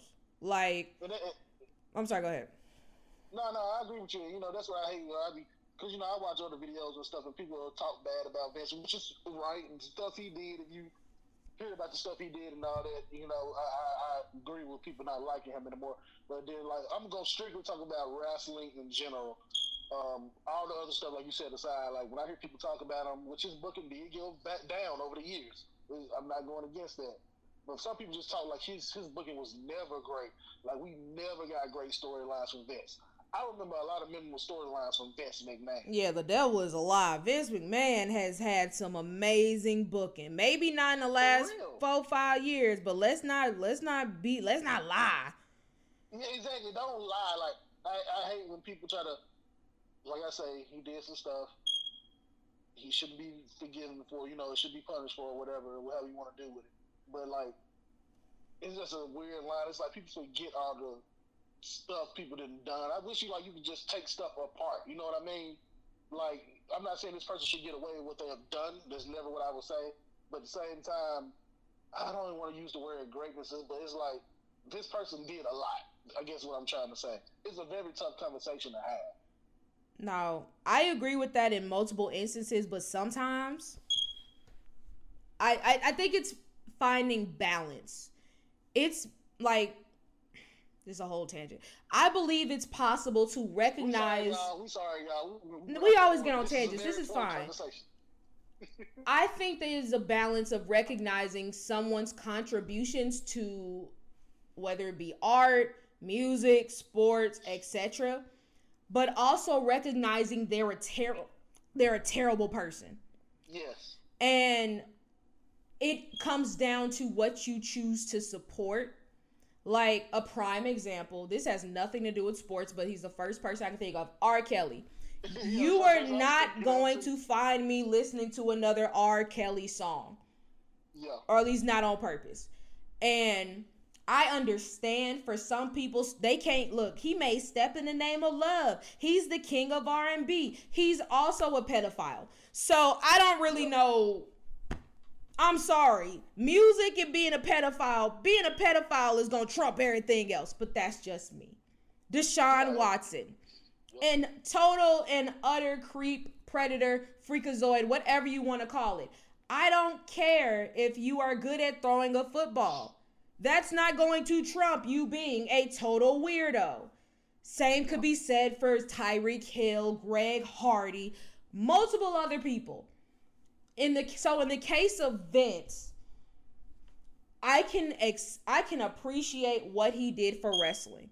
And I can admit that he has done some amazing things for the business and for that I am grateful.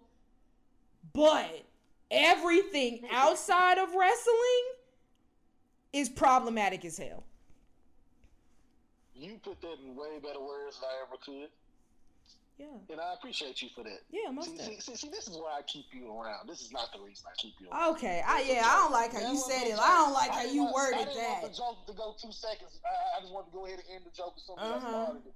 So okay, you know, you know it's all love, right? Come on, Ray. You know it's all love. Ain't no love here. Yeah, it's, it's plenty of love here. Nah, if, if, never mind. Right, right. Just open up the door. Open up the door. You'll see the love. You got me outside the door. I don't know. It's a little chilly outside. Um. so let me in. Oh well. I mean, nobody told you to be outside my door. I, showed up. I showed up. Mm. That's the Oh, first step. because now we we're very very important conversation. We're gonna get back to it. Also, just one more side note: Shinsuke looked real cool when he attacked Ricochet. That camera work was perfect. That was. All I saw was Ricochet. The next thing you know, when they panned the camera, Shinsuke was just behind him, walking while he was on the ground. Wonderful camera work. Nah, nah, nah, you want- cameraman, you- so you- you wanna- appreciate good camera work. You want you want to talk about like sho- shocking attacks when DIY was talking and minding their business and all of a Ah, sudden yeah, Imperium yeah. rolls up like oh my Yeah. gosh where'd So that that come felt real. That felt personal. Yes, like so you can usually kind of gauge when an attack is coming, but that one My question is, y'all couldn't see, y'all didn't see them. They were just so of the locker enthralled in their conversation with Wade that they just that uh, it Right. just it, it Wade that was got out of there. Wade got out of there. Why? Look, I'm gonna be Drew McIntyre. Why am I dealing with anything that ain't my business? That ain't got nothing to do with me. I like this. Well, I like this Drew, but at the same time, hey, did you see Him and Rhea talking in the cut. Rhea talking. What you think that was about? I, I- have no idea what that could be about. All I I'm gonna say no idea. is I'm gonna stay out of grown folks' business. So what you scared of Rhea? no, I'm not scared of Rhea. I actually love Rhea, but I respect mommy enough to not get in her business. Well, she ain't my mommy. I want to know what they was talking about. Mm, yes, she is. She's not my mommy. I bet you won't say that to her face. Hey, hey. Well, hey, maybe. hey. Well, let me phrase that. With them little stupid ponytails, pigtails, or whatever you want to call, 'em, like she had in her head Monday. No, she ain't my mommy. Then I don't know what that was. But every other day, yeah. I'm like, I'm like, listen, real. You Mhm. engaged and you go with Dom. Look, I ain't gonna be your third piece. You hear me? hmm I'll be your side piece. I ain't gonna be your third. That you're literally saying you're your the third. Then Nah, nah. See, it's it's it's it's, it's your nah, bad- nah. You literally just said you're the third. Listen, listen. It's the right hand and the left hand. I need to be the right. You hear me? Well, I'm asking. I'm saying. I'm saying. Uh, Rhea, what's your most dominant hand? If she say left, I'm like, well, I need to be your left hand. Oh. So I mean, Dom got to move mm, because I ain't gonna do your right. What am gonna do your right for? mm. What am gonna do that for? okay. Mm, I'm scared of you. All I'm gonna say is last night Wade Nah, Barrett nah, said. I'm. If Rhea Ripley told no no no no no, I'm gonna say last night Wade Barrett was like, if Rhea Ripley told me to walk over broken glass, I've got to be honest, I would do it. And you know, there's a whole bunch of little fanboys out and girls out there who are in the same boat. that's facts. Hey, that's facts. A lot of folks really like Rhea. Man, like is an understatement. They are. That, that, like is a is, Fiending. It's, it's a way. Uh, that's a way of say. But then, it, it, that, you, but you know, you know who mines are. You know, Rhea was never. You know, you know. Yeah, because. Aisha would kick your butt. Yeah, You know, you know, no, no, I ain't, I ain't going for real. You know, you know what mines are. Yeah. You know, you know mine. yeah. I know. I know all twelve that's, of them. That's the only reason I was happy Bobby them lost. I was happy for my girl, man. I was happy for her. I was so happy. You know, we, we actually celebrated afterwards. It was a good celebration. Yeah, Alistair was there. Just him and Al- her and Alistair was celebrating. You was just sitting outside the restaurant like a lost puppy. All right, last but wow, not least, Wow, wow. Not a lot of Let's puppy. talk our show I grades. I I want to chill with Iyo. No, I, want to chill with Asuka after her loss. I want to chill with Asuka. you were. This is this is exactly what I'm talking about. How you gonna say you chill with Iyo? Then you like, well, I chill with Asuka. Like that's messed up. Because like, I chilled with Iyo, but I knew Asuka lost, so I, I, I ended the night with Asuka. That's foul. That's How's that foul. Be Because I'm still. Because then if I'm Asuka, I'm like, dang. So I'm second best. No, you're not second best. Mm, My, my Clearly. girl gonna get that win on NXT tonight. clearly, clearly she Everybody clear. else is showing up on NXT. Clear- Sure, I might show up. I don't even know. I have to check my mailbox. Everybody showing up on NXT. I mean, clearly to she's. sure, I all- sure I wasn't called. See, all I heard was she's second best because you said No. that you said that you ended your night with her, but you was with Iyo first. That's all I heard. All I heard is she's a loser. All right. No, this is she's from. That's she- what you said. All right. starter. Uh huh. Now you gotta ex- apologize to her for the disrespect. Oh, I'm gonna apologize. I'm gonna apologize. All right, watch it. This is a kids show. Anyway, what? Hey. Oh yeah, we should have been counseled. All right. Go Well, ahead. keep going. yeah, at this rate, we already are. Okay, last but certainly not least, let's grade Fastlane. I give it a solid B. It was cool, nothing too crazy, nothing too extravagant, but it was a good show, good time, solid B for me. What you gotta do to give out an A? That's my question. I've given out a A's. Show. It had a shocker with uh, Judgment Day losing, in our opinion, since we didn't have them losing. I've given out A's. What you mean? Listen, this was an A show. It was quick, You a lie. to the point. This wasn't I no A. cannot look at SummerSlam was an A. I gave it an A minus. SummerSlam an A. You didn't give it an A. Yes, I did. I gave it an A minus. I must give it an A plus. Probably. Probably A plus No, plus. no, this was an A show. Yeah. It was quick. Eh. Yeah, it, it, Well, it would be like you to like things that are quick. Anyway, so You didn't even let me give my reasons out why. that was so easy. Why you knew you just it was a layup. I had to take You it. can't even make a layup. The devil. You can't make a layup. You- you- next you time in Memphis. shot. Next time I'm in next time Memphis. in Memphis, I'm gonna give you the basketball. We're gonna walk to a court. I'm just gonna be like, make a layup. I'm not gonna touch you, and I'm just gonna like, make a layup. Easy money. If that's what you're saying. But Easy money. And I'm gonna see if you can throw a spiral. Continue on with your analysis. I cannot. First of all, I'm not gonna sit here and say Well- I cannot throw. A, I can't do that. I'm, I'm gonna let you know that right now. Mm. So don't be coming trying to act all shot when you like Chris didn't do it. I'm telling you now. Okay. I can't do that. I've never been able to throw a football. Mm. Nope. I'm not even gonna finish that statement. Okay. You said this is an A show because it was quick and what else? Uh, it was quick. Every match was. I, I didn't. I can't look at one match and say it was a bad match. That's fair. You can choose which one was, I guess, quote unquote, the worst. I guess I could say. But every match was good to me. Um, it had a shocker with uh, Judgment Day losing. That's my shocker. Um, had a surprise. You know, uh, well, that's the same thing. But um, you know, it was. I, I felt like it was a good show. By the t- I was watching it. By the time it was done, I was like, hey, it's done. You know, this is. I don't feel tired. I didn't feel like it took too long. Real good matches. That's why I give it an A. We got the job done for a uh, premium live event. That's what they call it now. I mean, yeah, it was cool. I mean, it just nothing really wowed me. You forget the biggest point. But we, we, you, I I forgot to tell you the biggest reason why it's an A. Why? Because my girl Raven was there. Oh, that's so sweet. You know what? Every This is you go to is an A. that's not true at all. That is not true because last year I went to the Royal Rumble and ain't nobody finna we'll- sit up we'll- here and say that was A. We're gonna talk about that. Okay, We'll yeah, that. yeah. We'll talk about And that. even Extreme Rules that I went to 2021, I don't know if that was A. I think it was cool. Why But, you looking in the past? This is the present. It was an A because you were there. but my brother, It's you literally, the same Raven. My It's brother. I'm talking about the Raven here now. I ain't talking about the Raven. you didn't say that at first on my brother. I know. I'm sorry. I'm, I'm saying it now. Okay. Stop talking about this past Raven. I want to focus on this great Raven that's here in front of me right now on this podcast. It was an A because that great Raven was at the show. That's why it was an A. That's real. But now I gotta ask you. So you saying the old Raven wasn't great? No, she was great, but this one is even better. It don't matter how great you are, you can always get better. Okay. Every version of Kobe was great, just about, and he got better and better. Okay. You can't. So come on, you can be great and still get better. Okay. Hey, good answer. Good answer. Good answer. I was just wondering. But yeah, that I get. Fun fact: I gave that Extreme Rules a B too. Okay. Okay. And there's nothing wrong with a B, ladies and gentlemen. Obviously, an A is better, but believe me, there have been way worse shows than Fastlane. And uh, speaking of ending the shows, this is no, it has been. It absolutely has been worse premium live events than Fastlane. Let's not. Huh. Look, because the last pay per view, what was the last pay per view?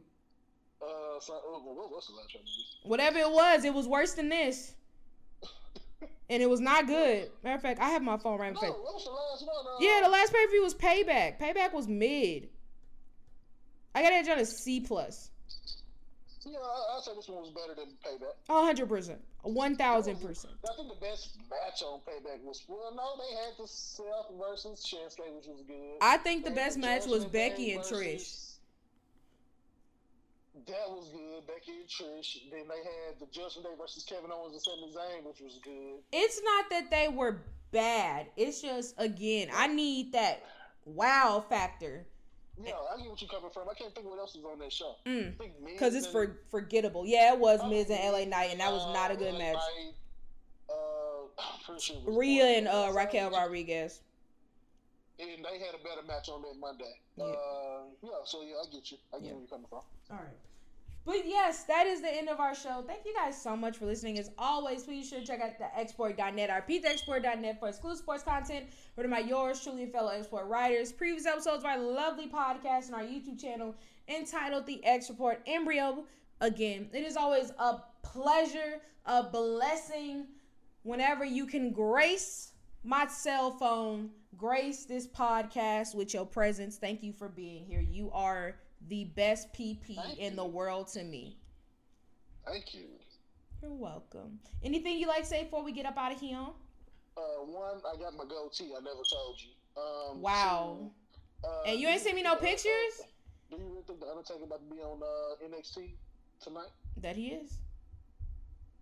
I, to see the I thought it was like kind of confirmed, low key. Like, That's just wild. Yeah, they got Yeah, everybody. They, it's a family reunion at NXT at this point. I told you I checked my mailbox. I thought I was invited. Like everybody else was invited. I checked. Probably. I didn't get none though. I, I, I think they probably lost nine in the mail though. Yeah, yeah, yeah. You, but nah, you, but uh, you just. serious note, everybody just be safe out here. Always send out love. There's more good in the world than bad. Oh, how nice of you. I'll say something nice. Protect your mental. Your mental health is just as, if not more important than your physical health. Make sure you're taking care of yourself, taking care of those around you.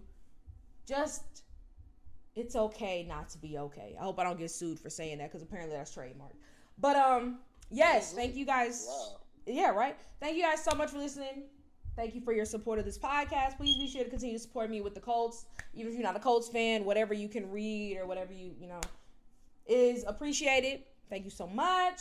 Um, Ethan, he's not on this part, but I know, you know what? Actually, I'm not going to say that, you know, because Baltimore plays the Titans. So we're going to say, go Baltimore. Um, and then go Tigers, go for Memphis. Go Grizz. Go Ethan, Saints. I got you. Saints. We had, to, we had to beat up the Patriots like that, you know, but we had to show y'all what it was. Who who do the uh, Saints play this weekend?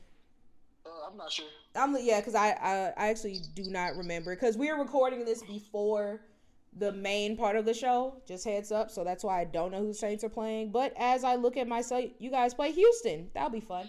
oh, Um, it'll be fun. yep, and then y'all gonna be in Indianapolis two weeks from now. Oh, Yeah, two weeks from now. I might, I, might- I might travel with the team, you know, so I can kung fu, you know what I mean? Yeah, You you's gonna you's gonna go you's gonna go to New Orleans to fly up to Indianapolis. Yeah, you know, just you know, I got to see the team. I ain't been down there since Drew retired. You know what I mean? You know, It Yeah. hurt me that Drew Drew retired. We we gotta take a trip to New Orleans like in real life. I'm, I mean, yeah, I, I, I look. Every, my cousin been trying to get me down there forever. Uh, he had he had some kids. He wanted me to come down there and see him. So I mean, it's been on my bucket list. But you know, this thing called income is just really, really. Oh. Ooh, I felt that on a very spiritual level. You ain't even gotta finish that sentence. But um, again, thank you guys so much for listening, and we will see you all next time.